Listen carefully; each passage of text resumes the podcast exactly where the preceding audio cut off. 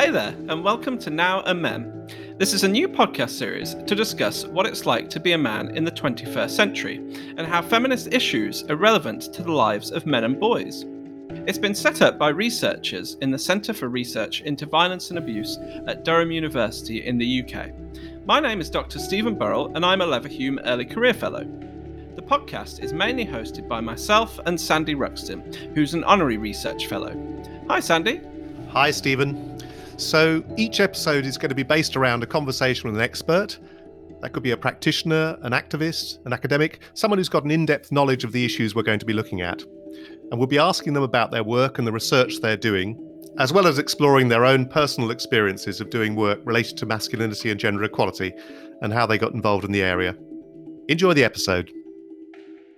Okay, so hi everyone. Uh, welcome to this uh, episode of Now and Men. Uh, today we're talking about men's health and well-being uh, with Peter Baker, who's a leading expert in this area, both in the UK and internationally. Yes, P- Peter helped to establish, and he's currently the director of the network Global Action on Men's Health.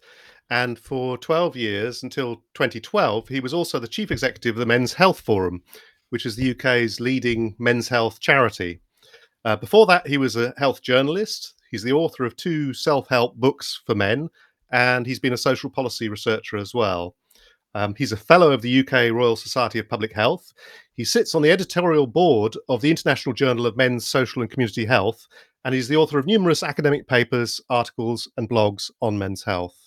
Yes, and until 2020, Peter was the campaign director for HPV Action, which is a UK coalition of about 50 patient and professional organisations. And in 2018, he received the Royal Society for Public Health's Award for outstanding contribution to championing the public's health uh, because of his efforts in getting boys vaccinated against HPV, which is the human papillomavirus. Uh, so, welcome to Now Men, Peter. Um, the most high profile issue um, in relation to health currently is, of course, COVID 19. And uh, men's health appears to have fared particularly badly uh, in many countries during the pandemic. Uh, for example, uh, some data recently came out which showed that 11 out of 29 countries studied, male life expectancy had fallen uh, by over a year between 2019 and 2020. And in the US, it fell by over two years. Um, so perhaps just to start off with, could you um, tell us a little bit about how and why uh, you think men's health has been impacted so badly uh, by COVID 19? Yes, of course. And first of all, thank you very much, uh, Stephen and Sandy, for inviting me to talk to you today. It's an absolute pleasure to, to have this opportunity to talk to you, be part of this podcast series, and to share some of my thinking about men's health. And um, I think COVID 19 is a, is, a, is a good a place as any to start because clearly it's had a devastating impact on men's health around the world. It's had a devastating impact on everybody's health, clearly.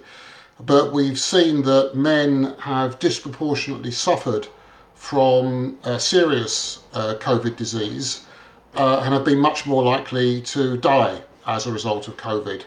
Um, around the world, we, we, we, we, we assume, or we, our best guess, is that 60% of all the COVID deaths have been male.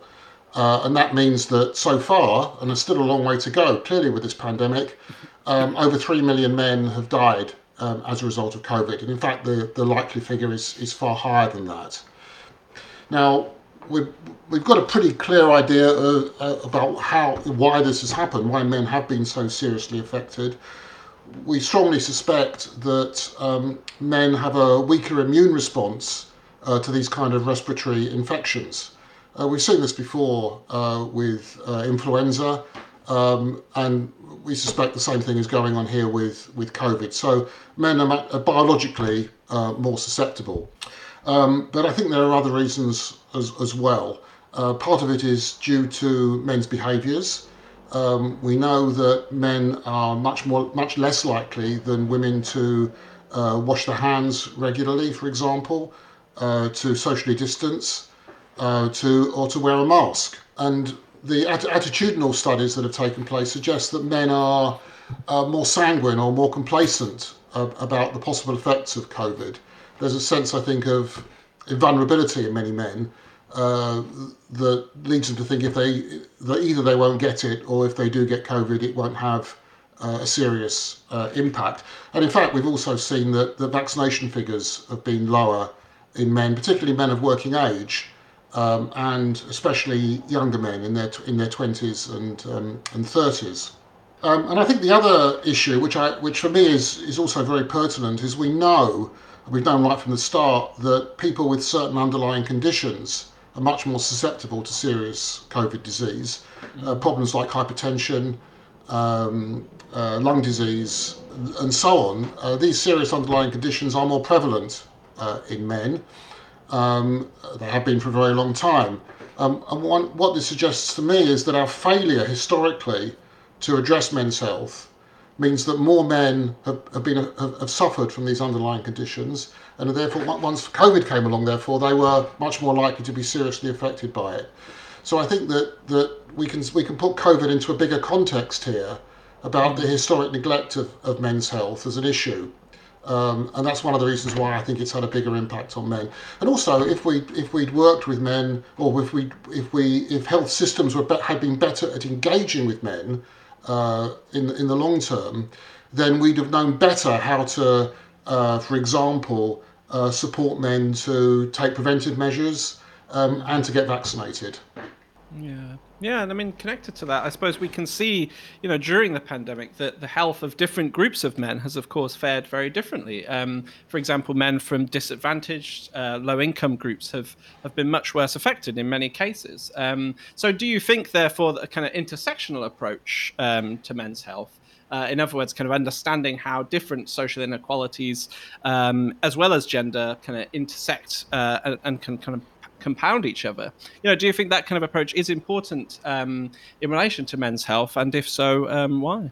Well, I think that's a very good point. point, and we've known for a, a, a, while, I think, that an intersectional approach is extremely important. This idea that men are some kind of homogenous lump, um, you know, that we're all the same, we all do the same things in respect of our health, we all have similar outcomes.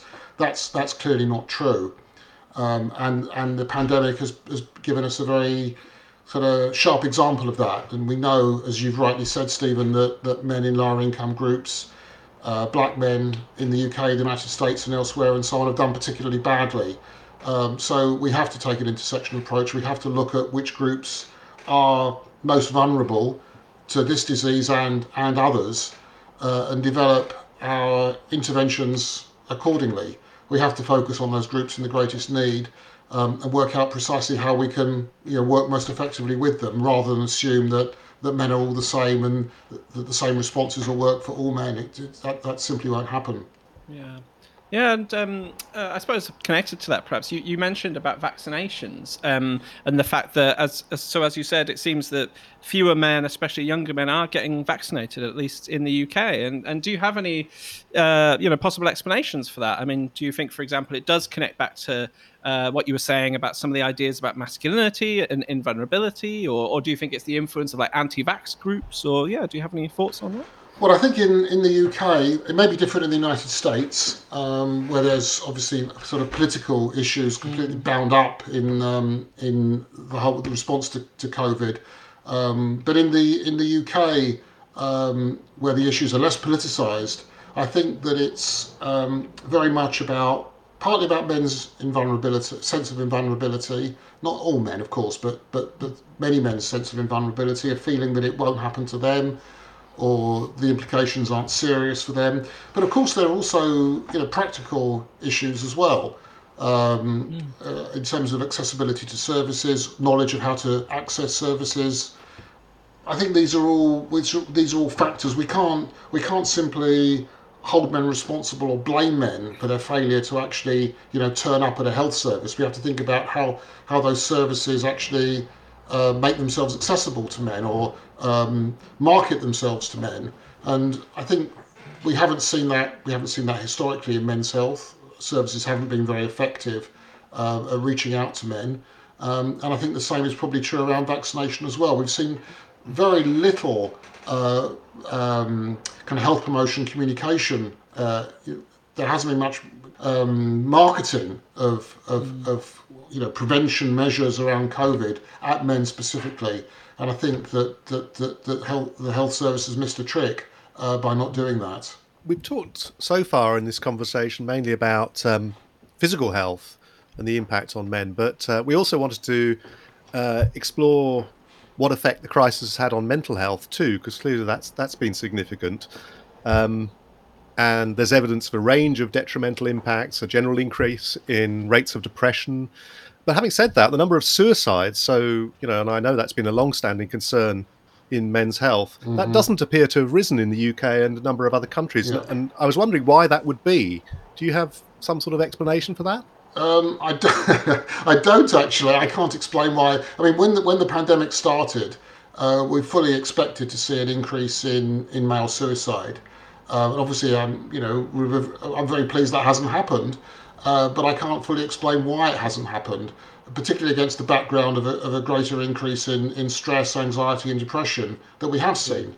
Um, th- those uh, those uh, mental health issues seem to have affected women worse than men um, although it's, it's, difficult to interpret some of the evidence, but it seems to have affected women more. But certainly there has been an increase in, in men as well. But why that hasn't resulted in high levels of suicide, we don't yet know what the uh, what the answer to that is.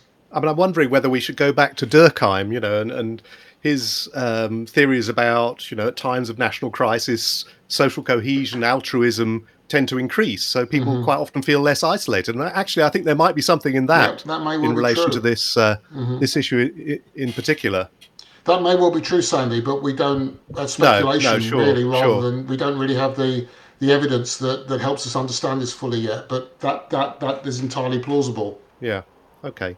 Um, one of the things we've tended to do on the podcast is to ask people a little bit about their own backgrounds and how they got into doing what they do. So we wondered about how you think your ex- your experiences growing up influenced the development of your awareness and interest in gender issues and your and your involvement in men's health work. What do you what do you remember about learning to be a man when you were younger? Well, that's a really that's a really interesting question. Um, it's, it's, difficult to know where to start. I think in terms of when I think about my my family life uh, when I was a child and growing up, my father um, maybe wasn't. Uh, a sort of typical bloke, if I can put it like that. He was he was somebody who was he was a very he was a very kind, gentleman. He um, he was quite emotionally withdrawn. Um, I think in many ways he didn't talk much. He didn't really talk about his feelings. Uh, he'd been a soldier in the Second World War, um, but was always very reluctant to talk about his experiences, except in the most kind of general way. Uh, so I didn't really have much insight into his, into his emotional life, but as I said, he was a very kind and gentle man who was also, when I, particularly when I was much younger, um, was quite involved in childcare. Um, and he used to spend quite a lot of time with me and my sister, who was four years younger than me. So he was quite involved. He was very unusually, I think, for a man of his uh, uh, generation. Um, we're talking here about the late 1950s, early 1960s. He was quite, he was quite involved in in family life. Um, so, and he also did quite a lot of housework. I remember. I remember this quite distinctly. He didn't do any of the cooking. He, he could, I don't think he could even bake a potato or boil an egg very, very effectively. But he certainly always he always did the washing up. Um, he regularly did the ironing. Um, he uh, vacuum cleaned. He did a lot of stuff that, again, men of his generation probably didn't. Well, many men of his, most men of his generation didn't do. So I didn't really grow up with a, a sort of typical uh, sort of um, stereotyped kind of male role model as a dad. Um, and you know that's something that I'm very grateful for, and I and I, and I, I suspect that may have had a um, a longer you know a longer term impact on me. Also, I was my dad was a, a first person in his family to have been to university. Uh, I was always encouraged to be you know very academic, so um, you know my learning was encouraged. So I wasn't kind of uh, a typical boy in many ways either, because I was always a quite, I was always perhaps too much interested in, in books and, and doing my homework and that kind of thing. Uh, so I kind of, uh, I wasn't particularly interested in sport. My dad had very little interest in sport apart from watching cricket occasionally on the television. So I didn't have a you know big interest in sport or either kind of typically you know um, male pursuits either. So I kind of I feel like I grew up in a slightly unconventional way for a boy of, of, of my generation.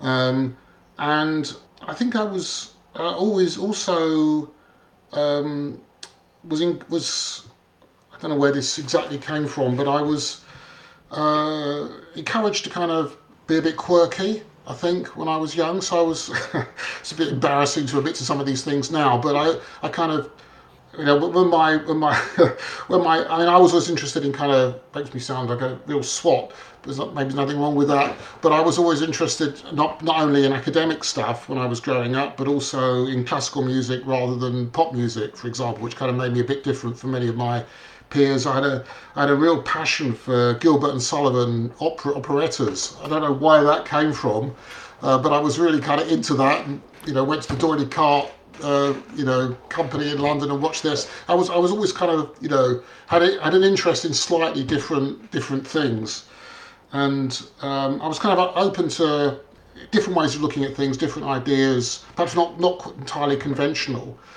And I think when I went to university, I perhaps surprisingly for someone from um, my background, not going to private school, um, going to a fairly I think mediocre uh, state school. I, I, I got into Cambridge University um, where I felt completely um, out of place socially. I was never particularly, I was never kind of comfortable there really. Um, and uh, it kind of, um, it sounds, it kind of sounds weird really to be in a place of so much privilege, uh, but to kind of, in reaction to that, I became intellectually um, uh, quite rebellious and embraced Marxism as a way of, I studied history as a way of kind of thinking about, you know, about history and, you know, other areas of life. So I was this kind of weird kind of mix of being this very privileged institution, but also having this kind of quite radical politics. Um, and uh, I kind of, from that, I got, a, I developed an interest in feminism, started reading about feminism, which, you know, in the, in the mid as a, as a man reading about that issue in the mid 1970s when I was at university was kind of a bit different, I think. Um, so I was kind of, you know, intellectually, you know, a bit radical, interested in new ideas, and discovered feminism. Um, and then I, and then I, um, my first serious relationship was with a, a feminist um, who kind of encouraged me to think more about that issue and to also reflect on my own masculinity um, and you know how, how I'd grown up as a man or how I'd been influenced as a man, and to um, and to perhaps take a slightly different perspective um, on what being a man was all about. And from that, I joined a men's group, uh, started you know with other men thinking about our masculinity, and kind of that's where the that's where kind of things led into what I'm what I've been doing ever since. Well, thanks for that explanation. That's great. I mean, that's really no, it's really fascinating. I mean, I, I, don't know if you've had a chance to look at the the book that um, Stephen and I and others have recently produced on men's activism against violence against women. But effectively, we look at you know the pathways that uh, men who are involved in that area have followed, and you know there are some points of of contact with what you've actually been saying. You know, I mean, obviously, relationships with parents is, is critical, mm-hmm. but but the role of education in particular comes up very strongly. Mm-hmm. And you know, it seems like um, particularly when when you know, young men get to university level and engage with well arguments around feminism, but also young women through relationships, some of their ideas very often change and shift at that point. So so you know, it, there is some similarity mm-hmm. there.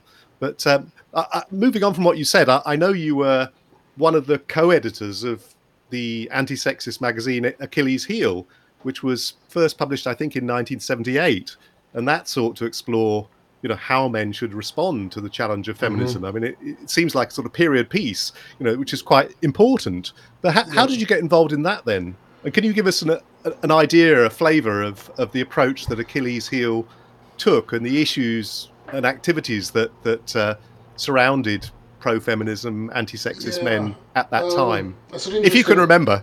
Yeah, well, you, you, you, look as if you're uh, going through your memory banks there. I try, you're trying to bring it all back. It's a long time ago now. I, I, wasn't actually involved in Achilles Heel in the kind of first wave um, when you know people like Jeff Hearn and Vic Seidler were involved with it. They were their involvement preceded mine.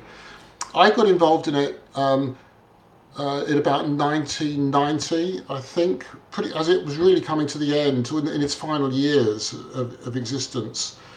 Um, and my route into it was that I'd, I'd previously been involved in a anti-pornography campaign called the Campaign Against Pornography and Censorship, which was an attempt to um, well, it was an attempt to tackle pornography, follow, building on the ideas from America by Andrea Dworkin and Catharine MacKinnon, trying to adopt their approach and make it relevant to the UK. Um, and uh, I, my particular interest was trying to involve men in the campaign, but to also, in particular, understand why men were, you know, might be interested in, in pornography and how you could actually support men to give it up. So I was trying to, I was in, trying to understand what the appeal was of pornography to men at the kind of um, perhaps more therapeutic level. I mean, I'm not a therapist; it was kind of quite amateur in a way, but trying to, you know, reflect on what it was that that made pornography appealing uh, to men in, in, a more in a more kind of complex way. Um, so it was through that. I mean, I, in 1990, I, I helped to organise with the, the campaign against pornography and censorship what I think was one of the first, if not the only, uh, men's men only conferences um, uh, on on the issue of pornography. I think it was called Men Opposing Pornography, and we had a an event in London with about hundred people, hundred men. It was all men only attending to discuss these issues. Uh, we had a you know it was a it was a serious attempt to try and you know raise this issue as a men's issue and it was through that that I met people involved in Achilles Heel, uh, and they invited me to join the editorial collective. And I mean, I, I wrote uh, a number of articles for the for the for the journal on different issues, really about about men's experience in different ways, different not just about pornography, but about other issues as well, including health. So that's how I got involved. But as I said, it was towards the end of Achilles Heel's existence, and I mean, the magazine had always struggled to reach a, a wide audience. Um, um, it was it was really only sold from a handful of radical bookshops, um, and by that time it re- it was really it was kind of it, it, was it was struggling to keep going, um, and eventually it kind of ran out of steam and, and folded unfortunately. But um, it was a it was a very interesting and of formative experience, really, for me. Um, you know, working with a group of people who didn't always agree, but certainly shared a, a, you know an interest in developing a kind of pro, an anti-sexist, but also uh, but something which was also supportive of men and understanding of men um, and not and not simply there to kind of bash men and blame men for everything they were doing badly. So I think it was a really interesting project, and certainly I took a lot from that uh, into the work I later did on men's health. Yeah. I mean, it seems to me, looking back, that there were those two strands you, you identify, those sort of anti sexist, but also what I think probably was called men's liberation more at that time, you know, um, consciousness raising yes. and the connection to men's groups, therapeutic groups, and so on. Uh, and there was all that that activity too. And you know, uh, when you look back from today's perspective, and sometimes people people forget that all this activity was actually there and developing, and, and perhaps it's informed the stand the strands of the men's movement, if I call it such, that that exist now. You yeah, know. I mean, I think I think I haven't heard the term men's liberation for a very long time, but I remember that was a phrase that was that was yeah. used at the time. I'd hesitate to use it now. Yeah, I indeed. Think, but but I think that um, yeah, that was a, and I think that is reflected in certainly, you know, the, the ways that many of us try and talk about men's health today, uh, which is to try and, you know, not see men in a in a negative way, not to blame men for the, the risks they take or the things that maybe they don't do as well as they as they could in relation to their health, but to understand why that is, and to support men to perhaps take a different perspective on their health, but also to build on men's strengths because there are a lot of men who are, you know, do look after their health very well. This idea that all men, you know, don't go to the doctor, or all men smoke, or all men drink too much, it's simply not true. If you look at, at men in, uh, as a whole, most men, the vast majority of men don't smoke uh, globally. The vast majority of men don't drink too much. You know, GP waiting rooms and hospitals are full of men who are going to the doctor. it's not like no men ever go to the doctor. That's ridiculous. Um, mm. So I think there are, you know, are men who are doing things, a lot of things very well when it comes to their health. There are still things that many men could do better, but we need to learn from those men who are doing things, mm. pos- you know, positive things, and see how we can, you know, use that insight to support um, maybe the men who aren't doing quite so well. Yeah. Yeah, thanks for that. And um, just to go back to your point about pornography, because I thought that was interesting too. I mean, you know, obviously since the time that you you were involved in that campaign, and particularly more recently, there's an absolute explosion of, of pornography online. You know, and uh, I'm wondering how you see that, given you know the attempts that were made earlier to do something about it. You know, what what should we make of that, and how do we how do we I mean, tackle I, that? I mean, it is extraordinary because when we were doing this work on pornography, it was all top shelf magazines and under the counter videos in sort of video shops. It was I wouldn't say it was impossible for men to get hold of it at all, but it was it was very different, very very different from you know men's experience of pornography now and how accessible it is.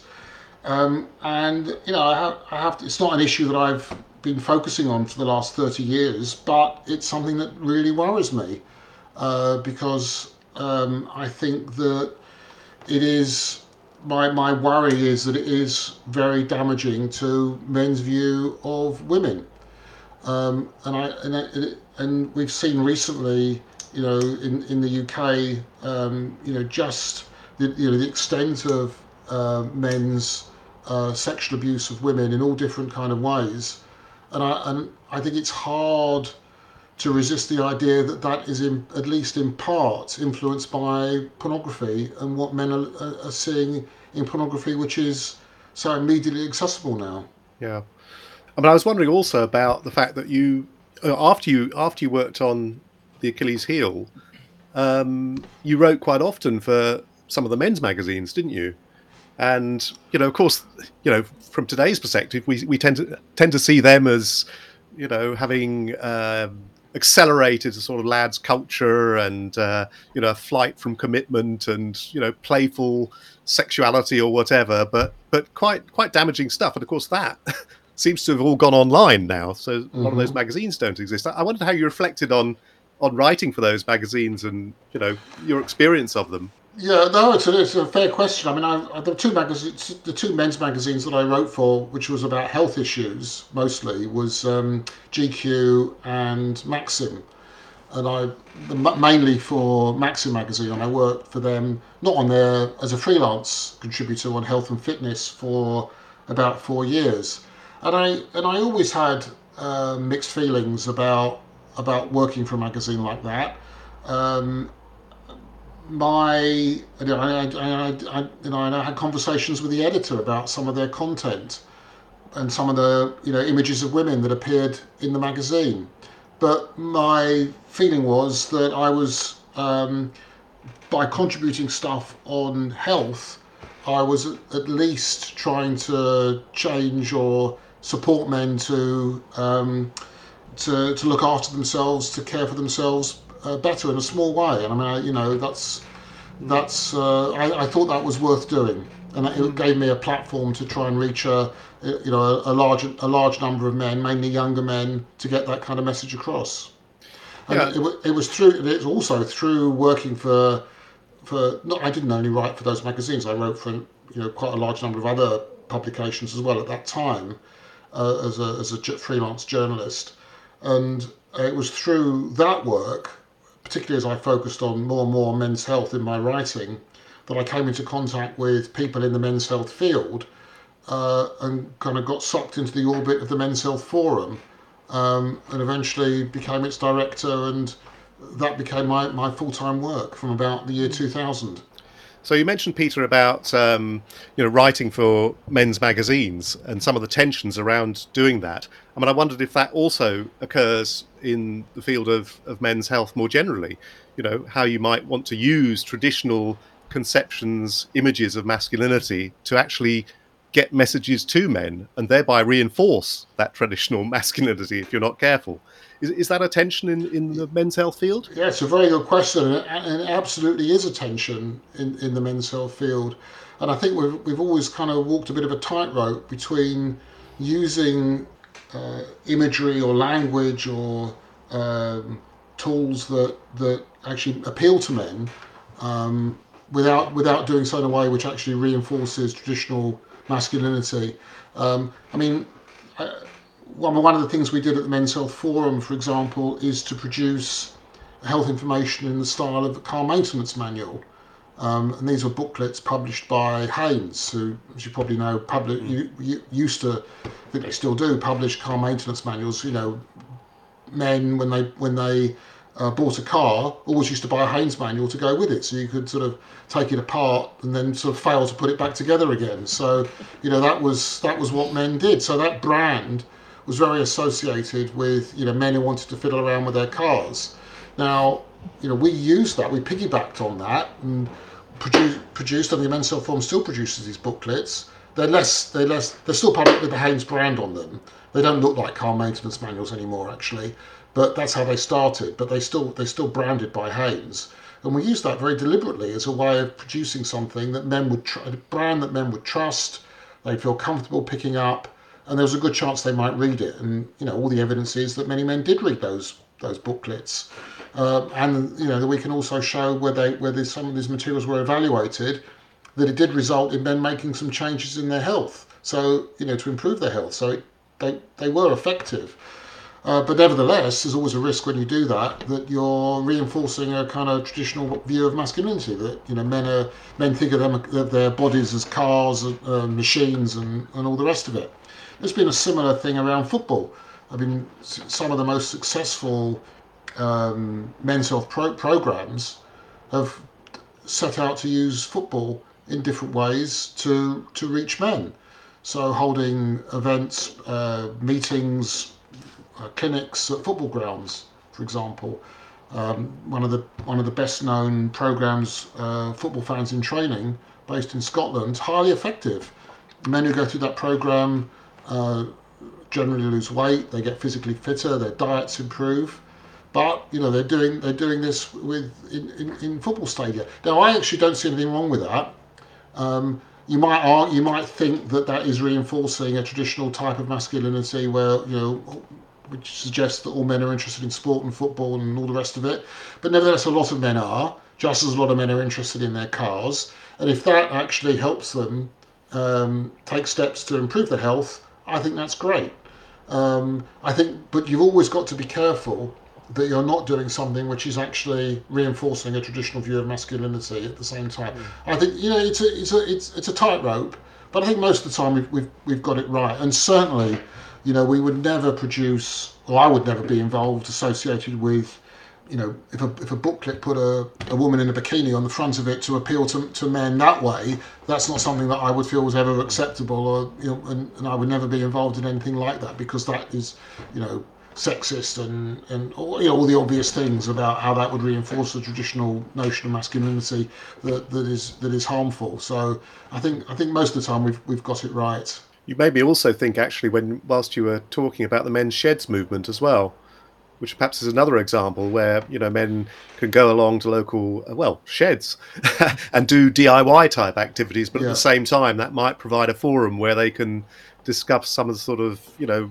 health issues or isolation or loneliness they might feel. So you know again that seems perfectly justifiable. I mean it may not suit all men, of course, but but uh, it's along the same lines that you're talking. It absolutely is, and we and we know there's now a lot of evidence that men who go to sheds have uh, their health is improved. Their social social isolation decreases. Um, they they are physically and mentally healthier because of their involvement in, in, in sheds. But as you say, Sandy, we have to be careful. We mustn't assume that all men are interested in cars or football or you know doing woodwork, because that's clearly not the case. And the challenge, of course, is to design um, services that reach all men um, not just you know men who are who, who fit a certain template. Yeah, and you've, if you described yourself there, I suppose, as well as, as perhaps coming from this pro-feminist background, and and some people might be surprised, you know, to know that you work primarily on men's health, but you also would, you know, see yourself as being kind of pro-feminist. Um, so I was just wondering if you could explain, like, how you see these uh, two things connecting with each other. You know, do they uh, connect with each other, and in, if so, in what ways? That's a that's a good question. Um, I think that um, I, I, certainly think we wouldn't be where we are in men's health if it hadn't been for feminism. Um, we wouldn't have a men's health movement, uh, which is like anything like what it is, if it hadn't been for. We have, might have some kind of reactionary kind of men's rights kind of health movement, but that's not where the that's not actually where the men's health movement comes from, and those groups don't actually have much serious influence over the men over men's health activities around the world, thankfully. Um, so I, I, think we, we owe a huge debt to feminism and the women's health movement um, because they've really not only shown that that you you can do this work on a on a gendered basis, but also given us an understanding of how gender impacts on health um, and how, how our health outcomes are. You know that gender is a, is one of the social determinants of health. I think that understanding comes out of out of feminism.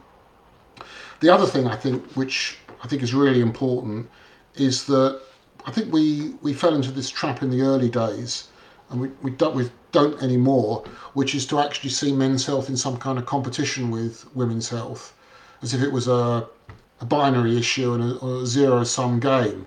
So, you know, if women's health was getting loads of money, that wasn't fair because men's health wasn't getting any of it. Uh, so we had to kind of re- balance that in some way. I think what we now realise is that we need more resources for both men's health and women's health. That that we can work together, men's health organisations and women's health organisations, to put gender on the agenda. And that if we speak with one voice around that issue, we're going to get further, uh, I think, than if we if we existed with you know some kind of uh, in some kind of state of tension or let alone opposition. So I'm I'm very keen to uh, deepen links with the women's health movement and to see how we can, you know, not not not become one movement, which is around gender and health. I think that would be premature, but ultimately, when I get to that point, but at this point, how we can, you know, work on our own, in a twin, on a kind of twin track basis, each kind of uh, working with our own constituency, but working together where that's helpful. And recently, you know, I, I, Global Action on Men's Health and Women in Global Health uh, collaborated on a, a, paper which was published in the BMJ precisely on this, on looking at how the kind of two wings, if you like, of the gender and health movement can collaborate to achieve more together than we can separately. Yeah, and I mean, I, I, suppose one thing you said there is that, of course, feminism has helped us so much to understand gender and how it's socially constructed. And I was just wondering if you could perhaps say a bit more about that. Like, uh, do you think that gender norms, you know, constructions and expectations of, of masculinity have a significant impact on men's health and well-being? And and if so, you know, can you perhaps describe some examples of, of that, like how yeah. those gendered expectations do impact men's health? Sure. I mean, I think we, we know um, if we look at kind of sex and gender, if we look at the sex bit, the biological bit, we know, and i talked about COVID and men's mm. weaker immune response to COVID infection, that there is a biological uh, issue here. Um, that, um, but it's reckoned in the UK there's about a four-year uh, difference in life expectancy on average between men and women. It's reckoned about one of those years is probably down to biology, we'll never do much about that. That's kind of built into the system, if you like. We'll never, we'll never get rid of that. But we could get rid of 75% of the difference. Now, that 75% um, is in large part down to, I think, is, is about gender. And it's about, um, part of it is about you know, the, the, the, way in which men are brought up to think about their health, um, to take risks, uh, to not ask for help uh, when something goes wrong, um, and to not really admit want to admit weakness or vulnerability. Uh, and we see this particularly in the in the area of, of mental health. I think where there are particular mm. men have a particular reluctance to to uh, admit to a, a problem, to understand they may have a problem, and to and to ask for help. Um, it's not only it's not only mental health, but I, see, I think we see it there more acutely than perhaps in relation to some of the, the physical health problems. So that's that's an important area where gender has an impact, and we know that those men who conform most closely to, to what you could call traditional gender norms are the ones who have the poorest health outcomes. We now have research that actually demonstrates that. So clearly, gender um, has a role, but also it has a there's a bigger picture here, which is about things like um, uh, ge- the gender differences in employment. Um, so we know that men, for example, are more likely to work full time. they're more likely, because of the nature of the work they do, to travel further, to commute further to and from work. So they're away from their home for longer, which can make it harder to access health services. Um, and I suppose the other uh, side of it is that health services haven't actually taken account of gender norms and differences in gender norms between uh, men and women. So services haven't actually haven't been designed in a way which actually reaches out to men, takes account, for example, of their work patterns. That'll be one aspect of it. So it makes it easier to access services at times that are more convenient for men who work full time and travel long distances to and from work. Um, and it also means, in terms of their communications, that they haven't actually reflected gender in that and kind of presented. I mean, when, when a company uh, sells a product, like, you know, if you think about Diet Coke, for example, the, the Diet Coke didn't sell to men, so they rebranded it as Coke Zero. and because that, they thought that would appeal to a man. Now, the, the health service doesn't do anything like that. It doesn't kind of rebrand itself to appeal to men or to, you know, in a way that might make men more likely to use the service. Um, so one of the things that we've consistently argued for is you know services that actually go with a grain of gender, if you like, that actually take into account the way they're designed and delivered uh, to make it easier, to make men feel more comfortable about using them, and to make it easier for men to use them. And of course, we have to we have to do you know all the stuff around um, improving men's lit- health literacy.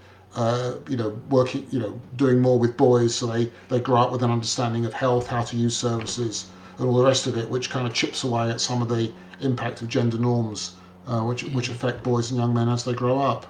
Yeah, so I suppose the flip side of, of that, isn't it, is that actually if we work with men and boys to shift some of these ideas about masculinity or open up ideas about masculinity, that in turn could have positive impacts on their health. And, and actually, men caring more for our own health and that of others is actually shifting those masculine expectations as well. I well, I think that's absolutely right. I mean, you know, it's. I think if we if we if we if we succeed in um, engaging men in health better, that is changing the way they are as men. We don't have to make we don't have to do that explicitly.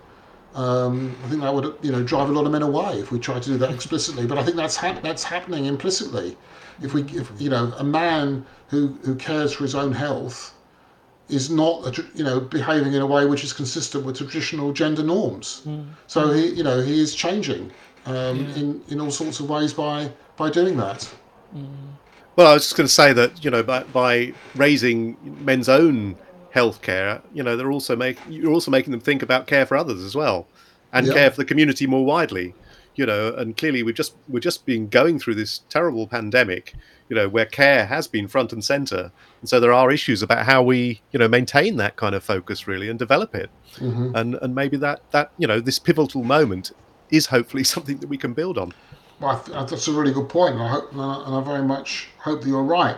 Um, also, I think I just it occurred to me, you know, that there's another point here as well, which is that gender equality is actually good for men um, and men's health. And it's, I mean, it's, gender equality is obviously a, you know a moral imperative, but it's also good for men's health, and we see that quite clearly that the more equal, gender equal a society is, the better men's health is in that society, and the and the lower the difference in health outcomes between uh, men and women. And of course, better men's health is is good for women's health as well. Um, we can see that particularly clearly in the area of sexual and, sexual and reproductive mm. health. Um, obviously, you know the, the, health of the two sexes is inextricably linked, um, mm. but in other in other areas as well. Um, um, in, in, in, and that's true in probably in all communities would you say there are any particular, you know, men's health issues in the UK currently which which are particularly pressing, or but perhaps don't get that much attention, or you know, anything which you would like our listeners to kind of know about, which they might not already about, you know, men's health needs in the UK currently? I think the other area I'd have to mention is around mental health, and Sandy mentioned this this earlier. I think that's still a really pressing need. The suicide statistics are still grim, but that's the, the, the tip of the iceberg. Um, and we're still not seeing enough men coming forward for support and treatment for you know common mental health issues like depression and anxiety. And I have a particular concern about the increase in body image disorders, uh, particularly in younger men. And I think we're seeing a real explosion of you know younger men who are uh, experiencing uh, exercise addiction, uh, feelings of not being you know muscular enough, going to the gym obsessively, and in many cases taking anabolic steroids uh, to try and you know beef themselves up. Um, and I think this is this is something that's kind of still very much under the radar, um, and which is which is very worrying. Yeah, that is interesting, isn't it? Because on the one hand, that feels like that is a shifting norm about men caring more about how they look. But actually, on the other hand, as you say, that's actually quite stereotypical, isn't it? About that men should look muscular and it's about having strength yeah. and yeah. I think there's a. I think it's. I mean, I you know I I, I see this. With, I've got I've got two sons, and I see this, you know, in, in their peer groups. Mm-hmm. Uh, there is a real c- concern about appearing lean and muscular um, and gym use. I mean, going, going, to the gym is great. I wouldn't not going to go to the gym myself, but but I think there's a, a point where it can easily flip over um, into being obsessive um, and you know and and becoming a, a, a preoccupation and damaging to someone's self-image and, and mental health. And I think we need to be more alert to that. And I think we still have this idea that those kind of pro- I mean, I think they're more these problems are more common in in, in women uh, but I think we still have this idea that it's a women's only uh, problem at the moment. I think we need to change that.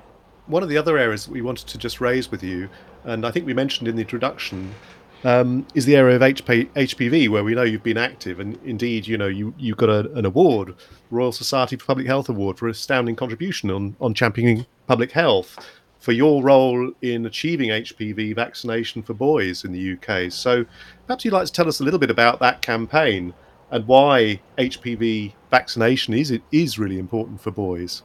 Yeah, it's an interesting one. This, I mean, I, this very much came out of the work I was doing in, in men's health towards the end of my time at the Men's Health Forum, in fact. And I didn't really know much about HPV, like a lot of people. It was uh, I barely heard of it. Uh, this is going back to about 2010, 2012, something like that. Um, just to, in case sort of your any of the listeners don't don't know much about this, HPV is the human papillomavirus, as you said which is a very common sexually transmitted infection. About 80 or 90% of people will uh, acquire HPV at some point in their lives. Um, and, and, basically, anybody who's sexual is highly likely to, to be infected with HPV at some point.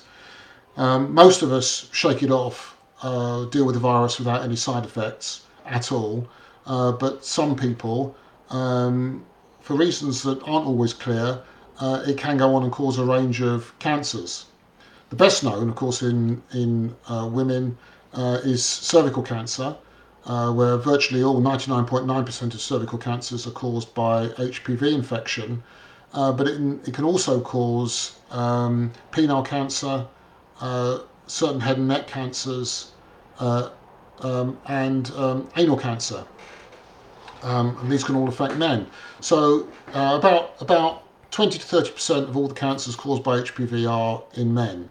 So it seemed to me uh, this was this was a, a men's health issue as well as a women's health issue.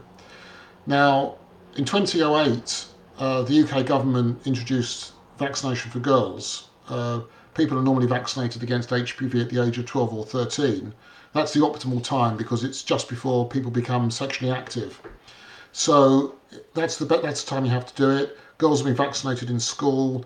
The UK had a very still has till COVID came along anyway and interrupted it a very successful vaccination program for girls with about 80 to 85 percent of girls in the UK vaccinated, which by international standards is a very high level.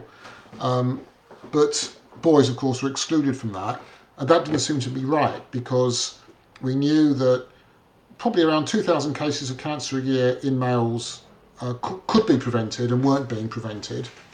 And of course, you know, men who are who have sex with men are completely unprotected by a girls only vaccination program. Um, and rates of anal cancer uh, in uh, men who have sex with men are very high. So this was, um, you know, this was very much, to my mind, a men's health issue that needed to be addressed. So um, Irons uh, and uh, some colleagues uh, basically started a campaign, which was came to be known as HPV Action. Um, and eventually we, we got 50, 50 or so organisations from a wide range of backgrounds signed up to support the campaign, which had the single goal of achieving gender neutral HPV vaccination in the UK.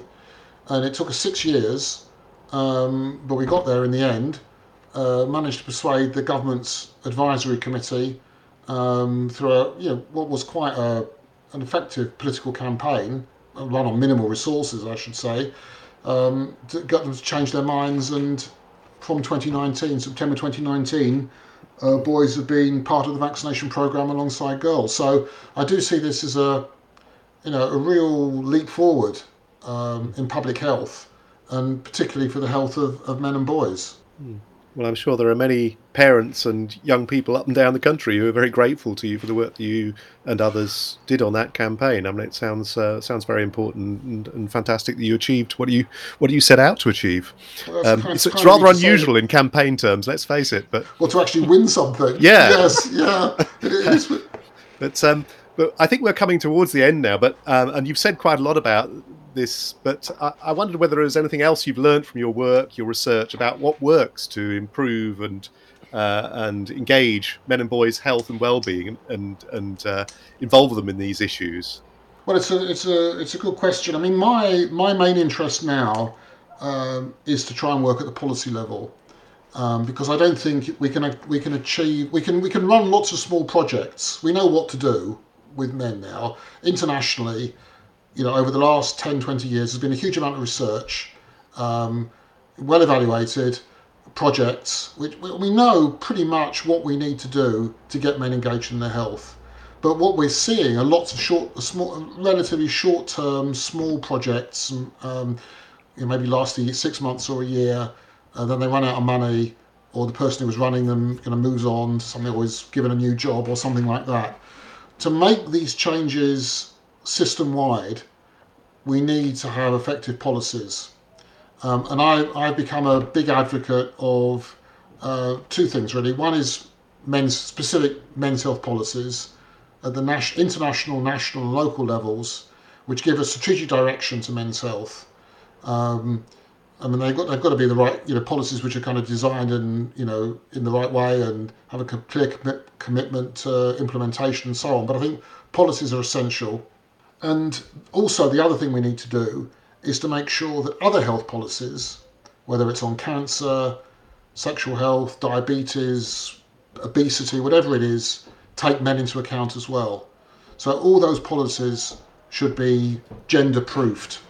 So, they should look at the needs of men and women, um, but have you know specific components in them which address you know men's health needs and if we can do both those things, have the overarching men's policies and the, the gender component component in other policies, then I think we'll we'll, we'll get much further more quickly uh, than we have been over the past few years. Right. I mean, you mentioned the, the policy level there, but what, what do you think the barriers are or the opportunities are in, in trying to achieve the kind of uh, changes that you, you've just set out?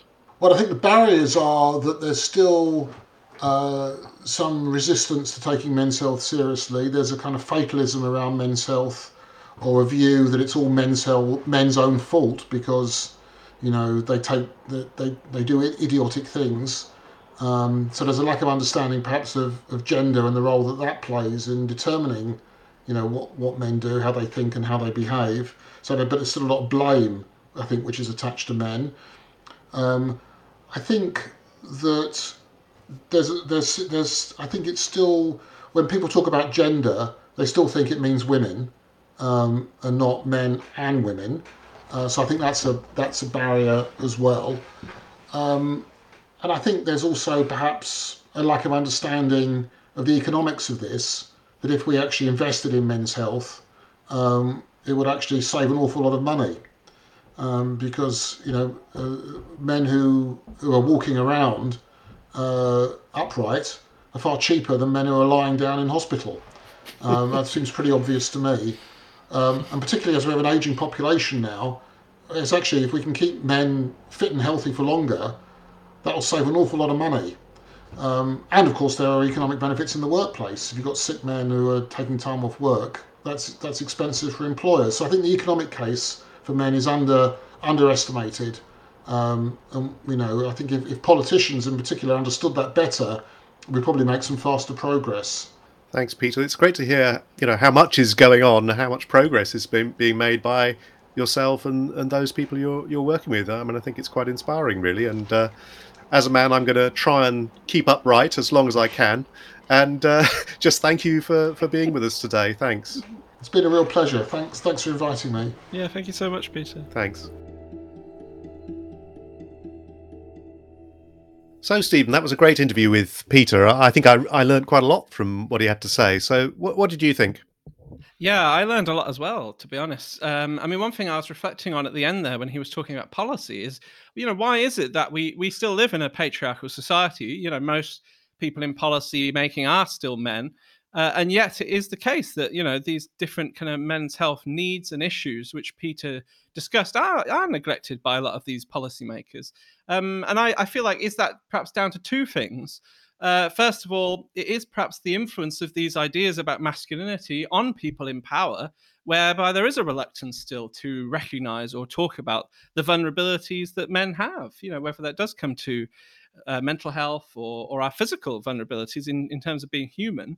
Um, and also something which, which we've talked about before as well, about how actually um, you know when we are talking about men's health needs it is particular groups of men as as was discussed by peter that that tend to suffer most from these problems. You know it is working class men men on low incomes uh, men from ethnic minority backgrounds gay bisexual trans men who these issues are often affecting most because of those intersecting structural inequalities. And those groups you know do always get neglected by policymakers. You know they're just not taken seriously or prioritized a lot of the time.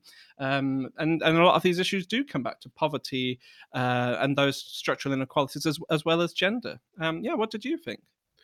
Yeah, there were several things that struck me, Stephen, um, as being important. One was uh, the way he described how the men's health uh, movement, if I can describe it as such, had moved away from a more sort of competitive notion with um, women's health and was moving towards uh, discussing discussing gender and health together.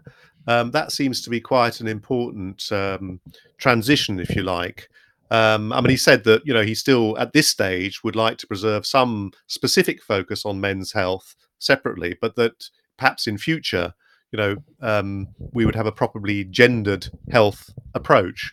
Um, I think that's interesting, and I, I think you know sometimes we've, uh, from a sort of pro-feminist side, we've we've let some of these issues that he was talking about be colonized by um, you know more traditional approaches, if you like, which, which don't really take a, a, properly gendered approach. So so I thought that was important.